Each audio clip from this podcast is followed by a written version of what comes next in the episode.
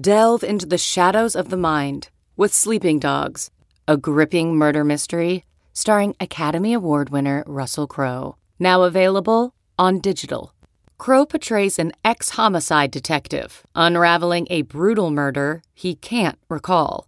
Uncovering secrets from his past, he learns a chilling truth. It's best to let sleeping dogs lie. Visit sleepingdogsmovie.com slash Wondery to watch Sleeping Dogs, now on digital. That's sleepingdogsmovie.com slash Wondery. What's up, Internet, and welcome back to the Engadget podcast. I'm senior editor Devindra Hardawar, I'm reviews editor Cherlynn Low. and joining us today is Nate Ingraham from Engadget, our deputy managing editor.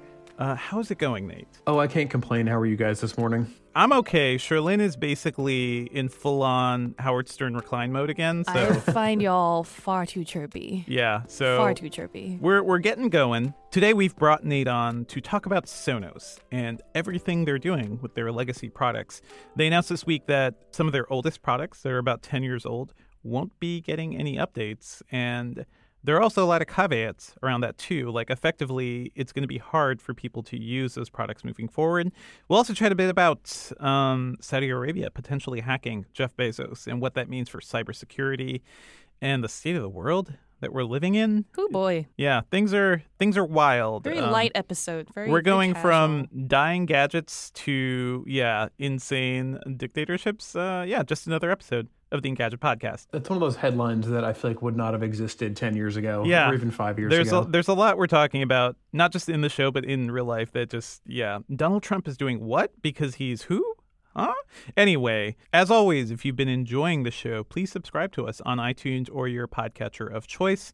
For Podbean users, uh, I've heard that there were some issues with our feed, but apparently it's been fixed now. We yelled at them about that. Spotify has been really weird about updating the show, so I don't. I don't know what's up with Spotify. Um, seriously, folks, Pocket Cast, Pocket Cast No, rules. I'm on Spotify. It makes me sad that I to wait a whole day after we get the. Yeah, there, there's no episode other way for Cherlynn to listen to the episode rather than sit and wait for Spotify to I update. end up going to Google Podcast. You know how sad that is for me to be like going to my second choice podcast. Just another player? sad day in Cherlynn's life. Uh, I'd like to shout out to the two reviews that we got on iTunes. I read them, I see them. Be nice or not, it's up to you, but I see them. Hi. Hi. Cherlynn isn't always the nicest, though, so, you know, he Wow. can do, do what you see fit. I've been nothing but nice to you, Nate, I think. I know. It's been a good week. So, Nate, you are our resident Sonos reporter. You've been to their headquarters quite a bit. You've reported on a lot of like, all of their new tech, and you hit this bit about them stopping the updates of their legacy products. Can you lay out what the deal is here, what products aren't going to be supported moving forward, and what does this mean for people with these devices? Yeah, so starting at a high level, um, Sonos originally, uh, we know them most as a speaker maker at this point, but when they got started in the mid 2000s, they made a lot of devices meant for connecting uh, standard non smart speakers to the internet so they could be grouped together and stream music and that sort of thing. Uh, so products like the Sonos Connect Amp, the Sonos Bridge, Oh, yeah. uh, the Sonos remotes that they used to use for controlling their wireless systems, the Zone Player, which I believe is one of their first official products, and one speaker, the first generation Play 5. As of May, none of those uh, devices will receive new software updates. So, what that means is that they will continue to work as they do now, but new features that are added won't work. I suppose if Sonos adds more supported music services, those might not be available. It's not entirely clear what it's going to look like, but the um, you know that's kind of the the main highlight. And the second thing to know is that because lots of people have multiple Sonos devices in their house, if you have newer devices, let's say a current generation Play 5, the Sonos One that uses Alexa and Google Assistant, uh, any of those newer products, if they're on the same network as part of the same system as your legacy products, those newer products also aren't going to get the new software features, which is potentially, um, I'd say, a bigger problem. That doesn't make any sense. So Yep. the newer products that should be able to get these uh, updates otherwise will no longer be as long as they're connected to the same Well, network as an I- older product. I think it makes sense because of the way Sonos works, right? So what Sonos does is it effectively creates a like a local network, of of wireless audio devices, right? So if one thing is slow, then everything has to slow down to that to that speed. Yeah, it's like if you're on if you're on a highway and there's a very slow car in front of you and you, Everyone you can behind only you is- go at that speed. Yeah, it's not great. It's not great, Nate. And I, I do think like this is um, this also follows the news about their recycling mode too, right? Which pissed a lot of people off. Um, we wrote that up. Steve Dent wrote that up for us, and that was a whole thing where they basically enabled this mode that kills your device forever. Um, recycling mode takes your data off. It it does a good thing for data privacy, but it also kills that device, and it means like recycling. You know, companies you can't resell it. It means nobody can reactivate that that device. So it breaks it. it bricks it completely irrevocably. Uh, there there is no coming back from it, and a lot of people have found that to be a pretty unenvironmental thing. But that that was announced months ago, and now I think in light of this whole how they're going to be handling updating of older devices, I think it makes a little more sense. But it's still, to me, it's still troubling. Any any thoughts on that, Nate? Yeah, so the explanation they gave for why they're doing the recycling mode is is kind of related to what they're saying mm-hmm. about these new updates, right? They're saying that, you know, if you have one of these legacy products in your system, it might bring the whole system's overall performance and features uh, down with it. So I think what they're what they've said to me anyway is something along the lines of like we don't want someone buying a product secondhand and having a bad experience with it, which like I understand to some degree, but we're talking about a very small, relatively speaking, pool of products, and I imagine that anybody out there looking for used Sonos devices that are more than five or ten years old probably knows what they're getting into. Um, I feel like this recycling mode thing just shouldn't be so cut and dried. Uh, it shouldn't. It shouldn't be. Um, you know, you either brick it forever or you don't get this discount they're promising with it. Um, it's a tough line, and I think that you know concern over that is kind of spilling over into this more recent announcement. And this is just my perspective. Was I feel like there aren't a lot of consumer electronic devices that get software updates for more than ten years. I know your phones don't, Yep. tablets don't, even a lot of computers don't. So that, to, on one on one hand, didn't feel unusual to me. But you brought up a good point before we started recording about um, audio setups and how people used to buy speakers and use them for like their whole life. And Yeah. um, yeah, so those kind of people are probably going to run into some, you know, some concerns. And this is kind of the first time we're really hitting this. I think where we're talking about some of the oldest smart home devices out there. This is, yeah, this is the first generation of connected devices, basically. Like, so it was before Bluetooth was everywhere. It was before like there were uh, there was no Chromecast. There was no other way to get this thing uh, to get streaming audio to every room of your house and synchronize them and get all your speakers working nicely and not have to deal with many wires. Um, yeah, I will say like it's a very specific case, right? Like the thing about Sonos is. I remember when the Sonos speakers started coming up, and people were like, "Oh man, they sound amazing, and I can control them with my phone, and it's all so easy." And a lot of audiophiles and speaker geeks were saying, like, you're spending how much money on something that is essentially, you know, a two hundred dollar bookshelf speaker with Wi-Fi built in. Um, there were back then there weren't many other ways to deal with that. So today, um, most home theater receivers, it's not that hard to find a receiver that has like AirPlay and Bluetooth and uh, Spotify Connect and all that fun stuff. So at home, like I have, you know, a very expensive setup with tower speakers and really nice uh, rear speakers for my home theater. What a show off. Yeah, it it costs it's a, it's a system that costs over two thousand bucks, but those speakers will work forever as long as I'm not dumb and blow them out. Like they just they they plug in with wires and they plug into my amplifier, and my amplifier is like the brain that can be upgraded over time to support new standards and whatnot. But the speakers themselves are are like this these like nice antiques that can live forever. So what you just said about upgrading the amp is a really good point because that's essentially what the majority of what Sonos is saying. The Yep. products that are affected here Yep. are devices like that. They're just wireless amplifiers that you know hook up to the internet and you can stream music to them. So yeah, if you bought one of those wireless amps ten years ago, it might be time to upgrade it. Um, that to me, I mean, I, I, I get the concern, but I also feel like it's not realistic to expect that piece of a setup to last forever. Um, I think that it'll be more of a concern in a few years once some of their other speakers Yeah, yeah. start getting discontinued, because then those are really products that like. Yeah, you know, like you said, you buy speakers, you can use them for 20 years or longer, 50 years. Uh, but some of these these Sonos ones eventually are not going to work anymore. The first generation Yeah. Play 5 is just the first Do you remember? Does that first gen Play Five does it even have line out or line in? Like, does it have three and a half millimeter? I wish I knew. Okay. I honestly don't I know, I know for certain the Sonos, the Play One and the Play Three have no three and a half millimeter jack. And longtime listeners of the show will remember how much I love that little jack because it, Yep. it does everything. But here's the thing: you buy those Sonos speakers even today, like the lower end, what the the Play One um, costs two hundred bucks. The Play Three is around Yep. three hundred bucks.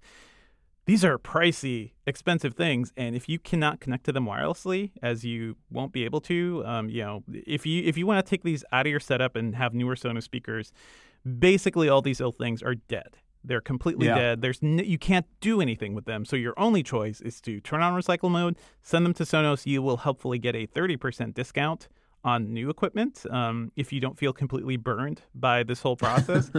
I, to me, a lot of this also feels like a problem of communication too, right? Because recycling mode came out of nowhere. People were turning it on accidentally too because they didn't quite know what it was. Um, people were trying to buy used Sonos devices and then were hitting this recycling mode that somebody else turned on because they didn't know. They thought they were just clearing out their data. Sonos did not communicate specifically what was going on, and then eventually, you know, the, the other shoe dropped that oh yeah, they're killing older devices. So now it all makes sense. But I think Um, people are confused, I'm and still confused. I'm still confused. So clarify one thing for me, so Uh-huh. when you said that, I mean, the story here is that older devices are not going to get any more software updates, right? How does that? I mean. They won't fu- like eventually. They just won't function. Is the thing. eventually. So, Yeah. well, like, wh- how long are we talking about? Eventually, We don't like it. 'Cause- It all depends on Sonos. Like Y- that's what they're saying. right? So for me, right now, when I first heard the story, I was like, "Why is this such a big deal?" I was trying to understand. I mean, I get where Yeah, we're yeah, coming yeah. from, but I was also like, "Well, but they're still technically going to work if you're willing to stick to very old standards For a while, like yes, yeah. they'll work. They'll work as they have Right. for an indeterminate amount of time. But I, I imagine if you just have all that old gear, like it's not going to stop working anytime soon. Right. Um, which is good at least. But then, also like- for for the record, the the original Play Five does it looks like has line in and line out. Okay, so that's nice because that, that was a big speaker. That was that's helpful. Thank you, Nate. Um, I will say, like, yeah, it's a thing. Like now that they've officially announced these devices are going to die, they'll work for a while. But the thing is, Sonos's app gets updated quite a bit. They add in new features, they add in new stuff. So I think you could eventually reach the point where even the app won't recognize these old, like these older devices, and then you're just completely, completely screwed. Right now, the way things stand, it doesn't seem like uh, users are going to be that affected for the short term until, like, say, for example, your iPhone 6 right now probably doesn't work very well anymore, even though it technically still does. It's just Mm-hmm. and that's not, getting... even that old. That's like four years old. Yeah, well, yeah. and the Play 5 actually shocked me because I was like, oh, wait, that's not that old of a device. Well, there there are multiple generations of it, so there were several So the things called gen. Play Five. Yeah, this is very first gen. Um, Nate, you kind of hinted at this before. Like, this isn't. I don't think this is new for Sonos. Like, this has happened to a lot of different companies. I think it's going to happen. Here's our like the big idea: every connected device that you have, anything that connects to the internet, anything that works wirelessly, anything that does something complex with apps, uh, will die eventually. Like it, it will lose support. Uh, the developers could disappear. Um, we were we were going down like we're trying to think of like fun names for what this could be. Um, We we at first thought this this was something like planned obsolescence, but that wasn't really right. Yeah. It wasn't planned. They didn't plan this. it's more like inevitable. It's like the doom, the doom of of all gadgets. Like Yeah. I don't know. Like Thanos, the death of Ugh. these devices is inevitable. yes, inevitable. a Marvel reference. yes. I think the important thing is right. It's, it's anything that connects to the internet. Like this is like the key thing because it, rec- it relies on some other app or service to function. And when that thing stops supporting it, then you're screwed. And it's easy to imagine somebody like tricking out their home with lots of smart home stuff that works with. Alexa. And then in 10 years, Amazon has sold Alexa because the government forced them to break into 15 different pieces. And the company that inherits them doesn't care. Or like, who knows, right? We just don't know what's going to be like. But eventually, your curtains will stop being able to be controlled, or your lights won't work, or your speakers won't work. And um, yeah, that could be super annoying for people who have invested heavily in these ecosystems. So I feel like companies are going to have to start thinking about how to communicate, like you mentioned, and like what's the upgrade path, or um, you know, even giving people some sort of guarantee from the start of how long these devices will be supported. Yeah, I saw some heartbreaking tweets from people who were like, "I spent twenty five hundred dollars on a Sonos home setup, you know, ten years ago, and now it's essentially, you know, garbage. It's essentially like, oh, I can send these back and get a thirty percent discount on the new thing, but in another ten years or so, those are going to die. And I- think here's the big thing: if you look at high end speakers right now or decent theater home theater equipment, you can, if you bought a speaker ten years ago, it will still work today. It will still sound as good today as it did before. If you bought a speaker 20, 30, even 40 years ago, people are running like classic Klipsch speakers um, with modern amps. Like it's those are basic standards. They just connect over speaker wire, which is a very stable standard that has existed for a very long while. Like these things just work. This is what we mean by things that just work. Um, we we need to talk more about like old tech and slow tech eventually, and I think this is like the difference. I think this all speaks to my my biggest, most pressing issue with just consumer tech these days is the the whole like update cycle, that Mhm. whole like forced update cycle. This feels like part of it, where it seems like Sonos is just telling you, "Hey, we don't want you to hang on to those old like first gen speakers. We want you to buy the new ones." Well, I I also I think their concerns are legitimate. Yeah, right. sure. Like there are all these new standards, there are all these new things. Wire, uh, and they can't keep standards, supporting them. It's true. yeah, I are get completely that. different. Yeah. But I mean, my but I'm I'm okay with the kind of like, all right, we can't keep supporting something that's ten years old. But the whole like every two years we're gonna Mhm. make you upgrade to a new phone. Yeah. that thing was old, out of date. Sure, Basically, the Samsung like entire Right. Samsung's entire marketing machine Well, is Apple too. uh, You Samsung you and more. your hatred of Samsung. Samsung. How many and how many SKUs does Samsung have? Uh, We've had in this one fight year, before. in one year, the Galaxy how, S how many iPhones are there? It's just three. And also, Just Samsung's not the only three. company. There- Samsung's not the only company that does this. Huawei does it too. OnePlus also now does. Well, I'm saying all these companies are like Samsung will release the Galaxy S20 later this year, Mhm. and then five months later there'll be the Note 20. Yeah, Apple and then there'll be the, the Note Plus. 10, yeah, 10s, 10s Max. SE. it's very because those are very clear, and you kind of know what those are. Every, like, those all come out at the same time. I see them as pretty similar, but that's because I hit the cycle Yeah. that way. Yeah, but yeah. um, Cherlynn once again cannot see the the forest for the trees. wow, Devindra, I feel like you're always defending or, or taking a crap on Samsung as always. I'm not not even Samsung, just Android in general. So this isn't just software as a service, right? It's basically it's not quite planned obsolescence. Uh, we were saying I think a better thing is like inevitable obsolescence, uh, like Thanos. It is inevitable that these devices. I feel like we, we were playing with like names of what to call this, like a Mhm. snappy, punchy name, and like I, it's weird. It's like when I think of all the things that fall into this category, I think of like a hardware graveyard, like all the dead tech that there's Sure. just bricks right now. Sure, the island of misfit gadgets. hmm There's there's Anything that needs the internet to survive exactly Exactly. Yeah. will eventually die. When you're when you lost connection, you go Yeah. to that island to die. The only the only certain things in life are death and taxes, and the only things certain about connected devices are loss of Wi-Fi. yeah Is there an app? This reminds me of when we were at, at CES Yes. deciding on the best of CES awards, and every every device that we were looking at, Roberto Baldwin, who used to work for us, RIP, Mm-hmm.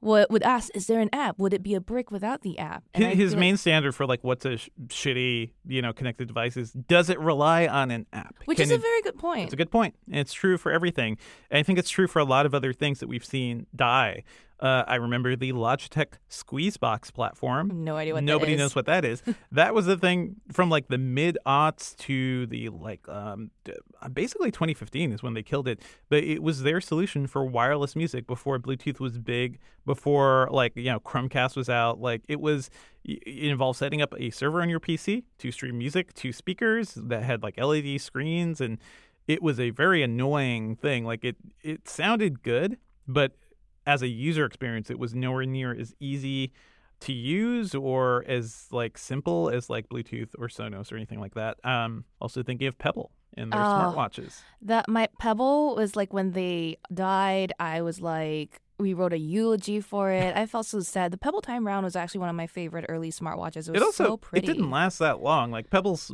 lifespan Yeah. from like po- you know from crowdfunded project to dead was basically four or five years. Yeah. I know people with Pebble, you know, gadgets. They they didn't just like Pebble didn't just move on. Pebble killed all those devices because it, the service actually involved running things Yeah. on on a server somewhere.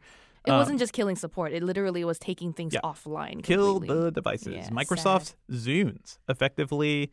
Ooh. Yeah. Well, the music RIP. service is effectively dead. You're not going to get updates for it anymore. I think the devices still work because they have three and a half millimeter jacks. Oh, I need I need you. like I need like a special sound whenever I th- say three and a half millimeter jacks. I just want it to like sparkle. I just want to sparkle because you could just plug in anything and they'll still work. Say Uh, 3.5 millimeter yeah. jack.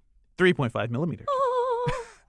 I'm not talking about Zunes in some abstract way, folks. I I loved my Zune, and I had the original, the the brown Zune. It was great because back in the day, iPods did not work so well with Windows, and I was strictly Oof. a Windows user. So this this is you would agree with me, Cherlynn. iPods and Windows did not work, and iTunes on that. Windows were bad. So it.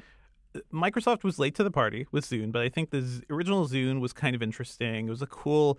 It looked so different from an iPod. Uh, How that- long ago was that? Oh man, don't. Okay, now I have to go look it up, Cherlynn. God damn it. The first Zune actually launched uh, in November of 2006, so that was well after the iPod. They were slow out the gate there, but I had that thing. I didn't have it initially, but I think I got it around uh, late, later 2006 or maybe 2007. It was a good little portable media player, and I will say, like, I went through a whole bunch. Like, I went through iRiver devices. I went through a lot of things that were not iPods, just because I was a PC user and I needed something else Same. it was this beautiful thing. It was a beautiful piece of art. And I used that thing up until like, I would say 2012, 2013. Like I used it for a while along with my iPhone. I did eventually go to an iPhone. But I think once iPhones had decent battery life, once smartphones had decent battery life and better media support, then I was like, okay, I might as well just give up on the Zune. You know, the the service supporting Zune is dead. Uh, all of Microsoft's fitness devices, like they they tried. Microsoft Band, baby. Sad. Yeah. Very sad.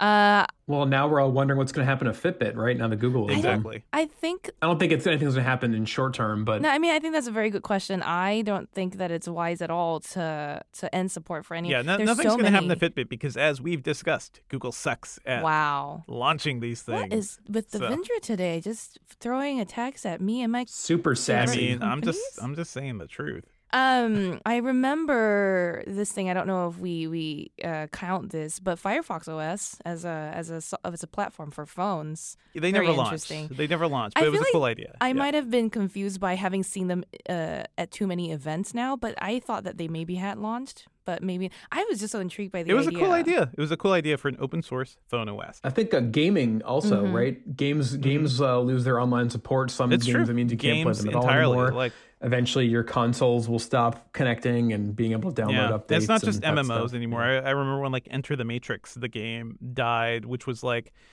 that was a really interesting connected experience uh, on you know earlier consoles. It wasn't even like modern devices, but it died and you could do nothing with that disc.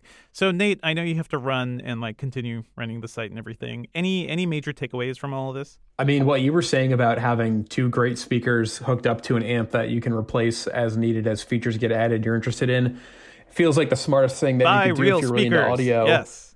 And well, and I think that like more broadly, I think you need to think about devices. Does it really need this connectivity? Is it going to make your life better? Is it worth the trade off for this inevitable obsolescence? That's kind of like, I think we all need to start thinking about our purchases in a more measured way like that. I mean, I think that's the takeaway for us. I just wonder if, like, what the message for companies then should be. Should they all be like thinking how far out should they be thinking when they make their new products? I do think like they need to think basically they need to think a little harder about how they do this stuff. But I will say, look at what survived. Communicated earlier. Right. Look at the things that survived, and those are things that rely on standards, not proprietary software like Sonos's, you know, wireless. Like Mhm. anything on Bluetooth will continue working for a while. Anything, even like. I, I, would- I would dare to say Chromecast is a standard, but it's it is It's at based on least- HDMI at least. open. It's an well, no, And it's open, yeah. It's an open thing like Chromecast audio, like for broadcasting audio. It's it's pretty like any company can use it. It's not closed off like Sonos. So I think closed standards are bad because they will kill your devices. One hundred percent. Yeah, and connectivity. Send them to the obsolescence graveyard. yes. Thank you so much, Nate. Thank you guys. I think just following up on what I was saying about standards and kind of how everything works, like this is what Sonos is doing. It's a broader story about the smart home and kind of what made smart homes fail to launch for so long. Like we saw all these different standards at CES. People were using different things. Um, nothing talked to each other. And now there is uh, what was that? What was that? Oh, the new uh, standard that Yes. Amazon and Google. Uh, P-Choip? Your favorite, P-Choip. P-Choip. And now there's Hey. P-Choip, which could save the day. But, you know, think of all those old smart home devices, all those light bulbs, all those things that relied on specific apps like Or hubs. or hubs. Well, even light bulbs. Like light bulbs could still work as light bulbs, but you wouldn't get all the fun LED features um, if the app stopped working. Just a quick update. In a statement released last night, the Sonos CEO Patrick Spence said, We heard you. We did not get this right from the start. He assured customers that the older Sonos devices will continue working after May. Uh, they're not going to be bricking them, and he really just wanted to make that clear. But he also added that uh, Sonos will actually be looking into doing bug fixes and security patches for those devices for as long as possible. And additionally, he added that Sonos is going to work in a way to let older products that aren't getting normal updates and newer devices uh, work together in a single network. And honestly, that's probably how it should have been from the start. He says more details will be coming in the next few weeks. While that doesn't fix all the problems we've been talking about, it's at least a big start and it shows that consumers complaining about these things and vocalizing their rights uh, kind of leads to some sort of solution, even if it's going to be temporary. I guess, Cherlynn, tell us this feels like it's all part of the smart home Yeah. franchise you've been working on. Yeah, so we did get up our smart home franchise finally this week. Uh, basically, a franchise for us is a package of stories that are related to a theme, and so we've been working on the smart home theme package uh, for a while now.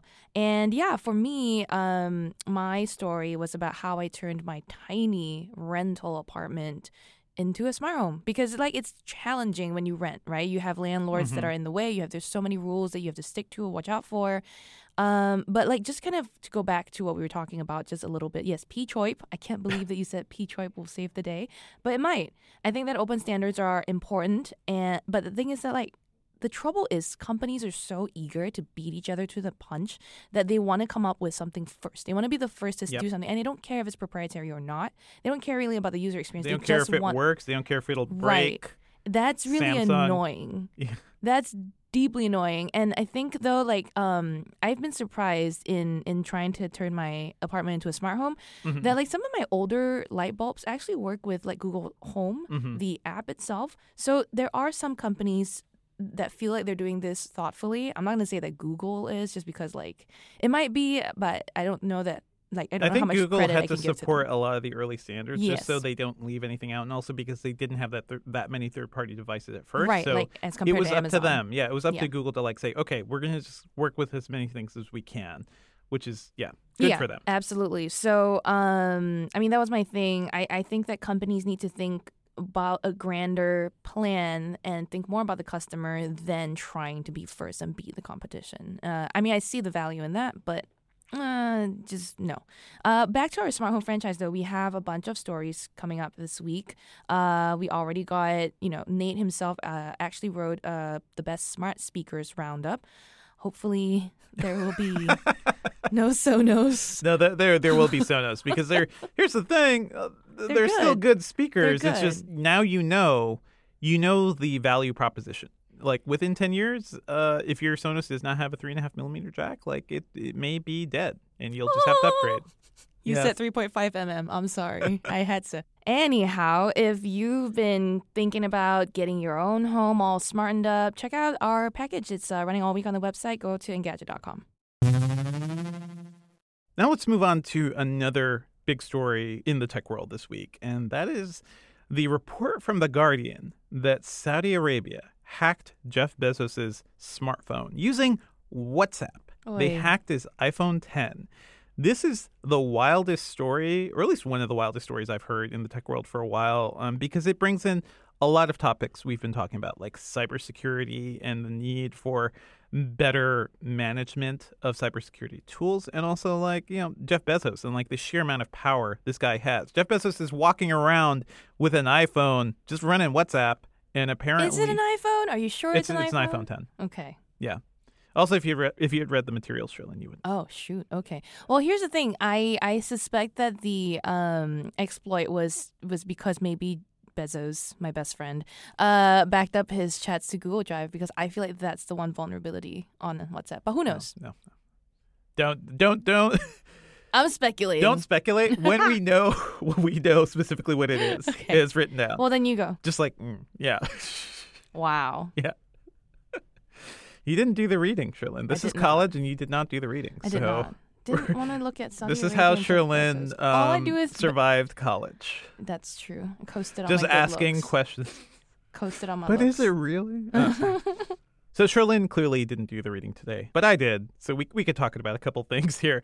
This all started with Jeff Bezos and the Saudi crown prince Mohammed bin Salman, aka MBS, texting together on WhatsApp. They just have they're just bros. They're just super rich bros texting about, you know, which life. Rolls Royce to get, which, Life. which horse they want to go bareback Work is riding hard. on. You know, that's that's the sort of stuff. Really, what did they talk about? But apparently, at some point in 2018, Jeff Bezos re- received an unsolicited video message over WhatsApp from this account. I wonder so, what that could be. Like what the video could be. yeah, it's a lot of things. I want to know. Um, but what's interesting is that first of all, this came through the Saudi Crown Prince's WhatsApp account, so it's unclear if like he was directly involved because you know he has he has people he has people who handle all of these things too. So like it could have been the the f- folks from his security service too who have been tied to a lot of surveillance and a lot of issues um, around critics of the Saudi government.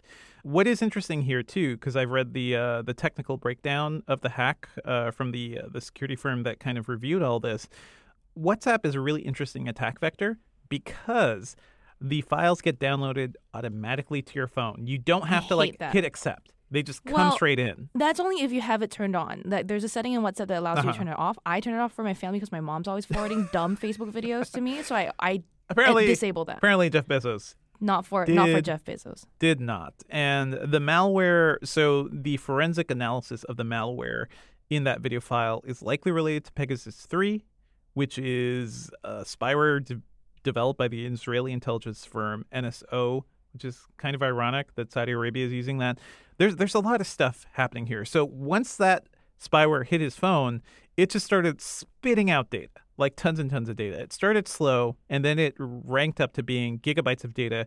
It was on his phone for over a year. Like this this was a pretty big long attack And by the it's Saudi and it's government. been quite a year for Bezos. Hasn't there been a lot of stuff that like wouldn't you like to get an inside look? Interesting. Interesting you'd mention that, Uh-huh, because it uh-huh. almost seems like a lot of this is tied. First of all, Jeff Bezos is not just the richest man in the world. He's not just the CEO of Amazon. Mm-hmm. He also owns the Washington Post. And the Washington Post has been highly critical of the Saudi government. And six months after this attack started, um, you know, the Washington Post journalist Jamal Khashoggi was killed in the Saudi consulate. And this was a wild story because um, for a while, Saudi Arabia completely denied it.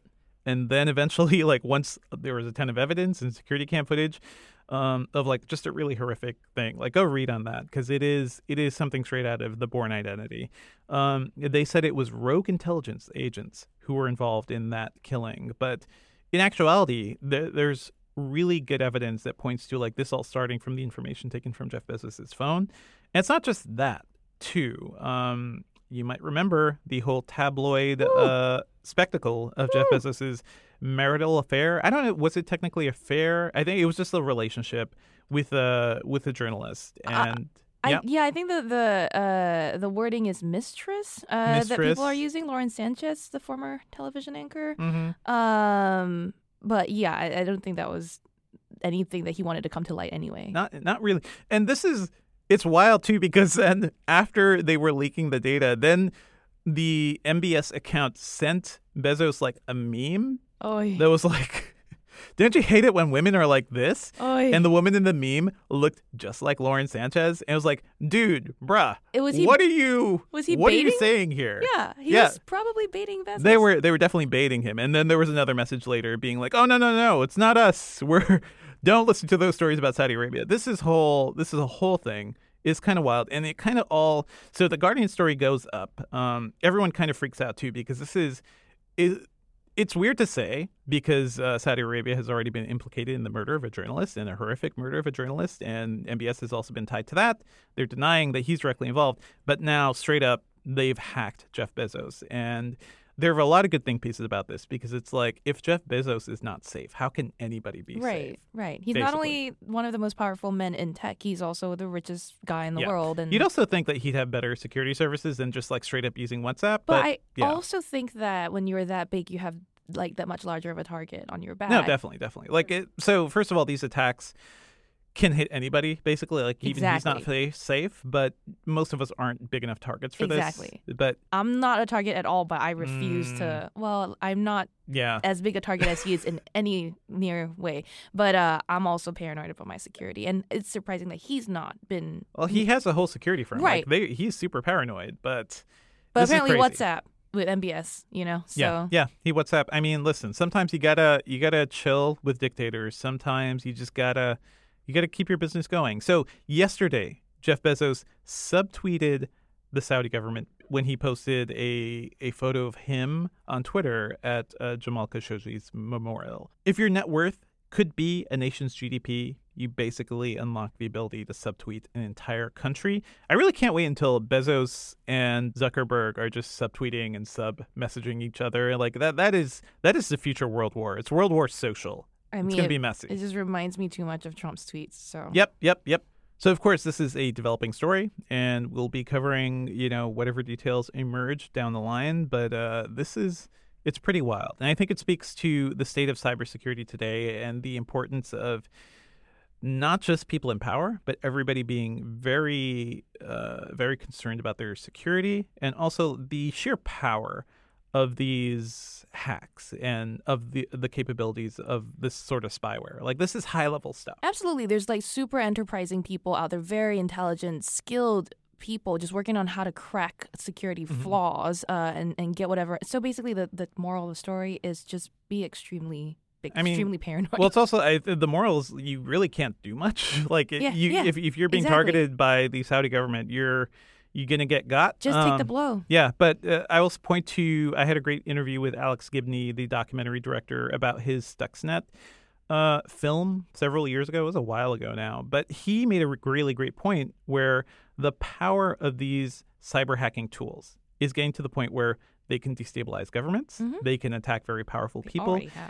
It is basically the power of nuclear weapons, like the, the sheer amount of capabilities that a hack like this could could accomplish. So he is pushing, and a lot of people are pushing for the idea of basically treating extremely powerful hacks like this as like nuclear weapons. Like something that should be contained, something that should be outlawed in certain ways. hmm I think it makes a lot of sense after this attack.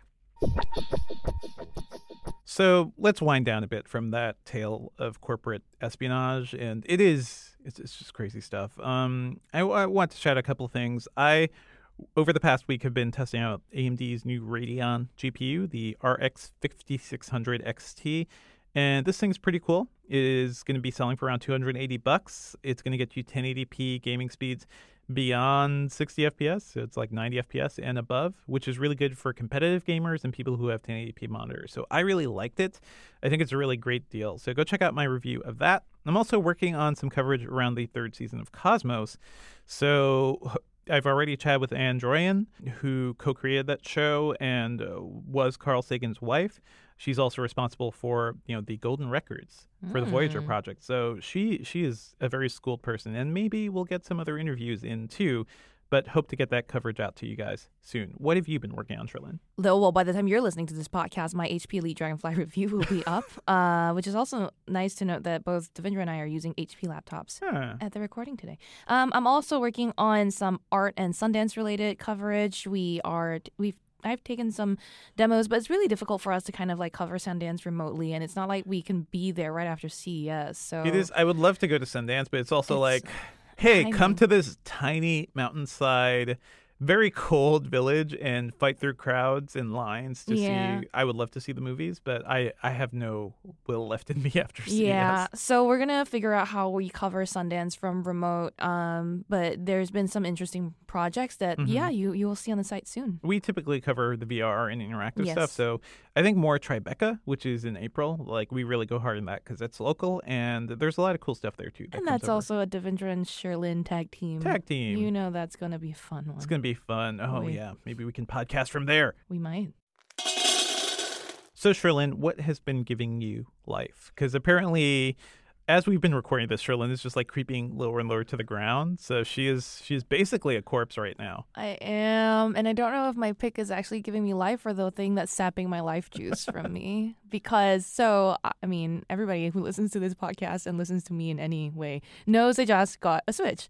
And I think it's been keeping me up at night because I play too Oh. late. Maybe I don't know. um, so my recommendation now that I'm a true Switch gamer, Uh-huh. um, This is week- everything every every person with a console did like during grade school and high school, but Cherlynn is getting to it a little late. So I'm I'm it's a not, problem. I'm not planned obsolescence. I'm suspended adolescence. So there you go. Arrested development. Ah, thank you. Yeah. that's a better. That's what it that's the actual That's exactly me, yeah. But anyhow, um, speaking of Arrested Development, uh, the game that has lately tickled my fancies, I guess, is Pokemon Mystery Dungeon Team Rescue, which is Why Mystery Dungeon? There's a real Pokemon I game. I know, but well, they don't have demos on for those games, and I just played the demo of Mystery Dungeon because I know it's kind of janky, but it's It's funny, adorable. Cherlynn, how you got the Switch and you're not you're not even switching right. You're not. Listen, I beat all of Overcooked There's a real 2. I feel Pokemon like- game right there. I also four starred some of the levels in Overcooked 2, which is incredibly difficult to do. Just so you know. Um, but yeah, no. Um, Pokemon Mystery Dungeon. It's just funny. Okay. It's these Pokemon. I name. You can name your Pokemon. So I have a Pikachu, and a Chikorita. And uh, they are teammates in this uh, rescue squad that goes around like helping out, you know, Pokemon in danger.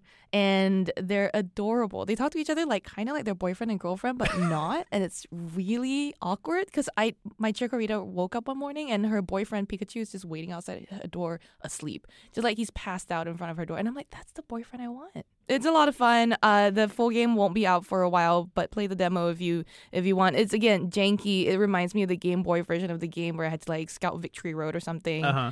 But yeah, that's that's my pick. Uh, how about you, Dev? Well, what's giving you life? I've been checking out Little America, which is the new Apple TV Plus show from Kumail Nanjiani and Emily Gordon. It is basically about the immigrant experience of America, and it's.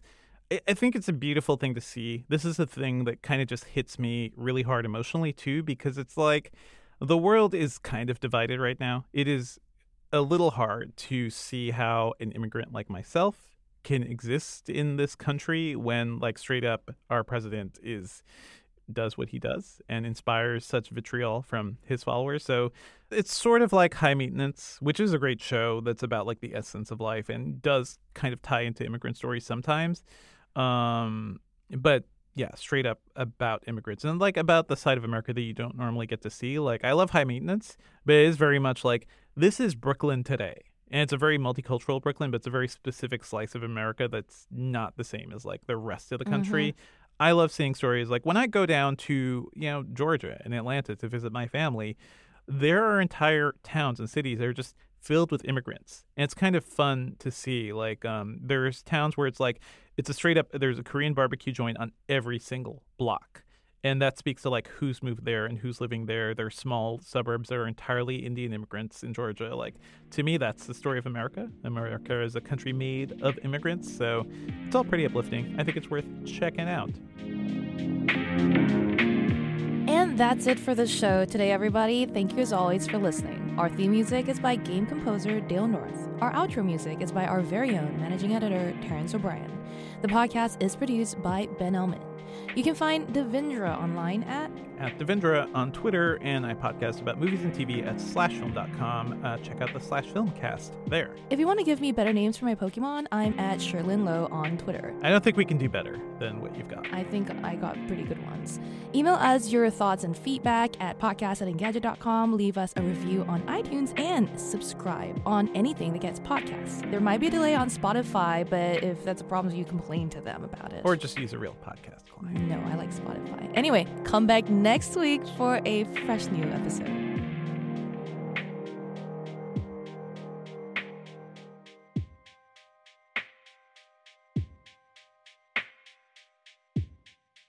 By the way, I had to Bing Zune, which Bing? is what the hell? Bing? What the hell, Microsoft? Bing! Because I'm on Edge right now, so Yeah, you're on edge. I had to Bing Zune to learn about Skype. I don't know, Oh, stupid Microsoft Lord. names.